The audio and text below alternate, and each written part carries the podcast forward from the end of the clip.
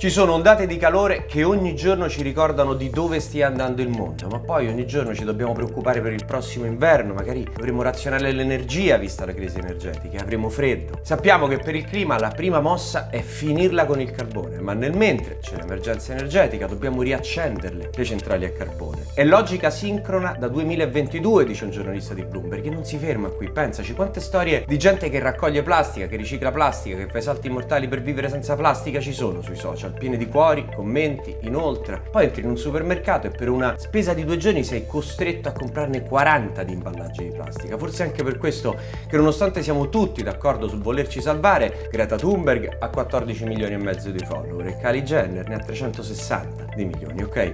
Sono due esempi estremi, ma insomma, politici aziende, ognuno di noi, questo è un minuto per scegliere, siamo più Greta o più Kylie?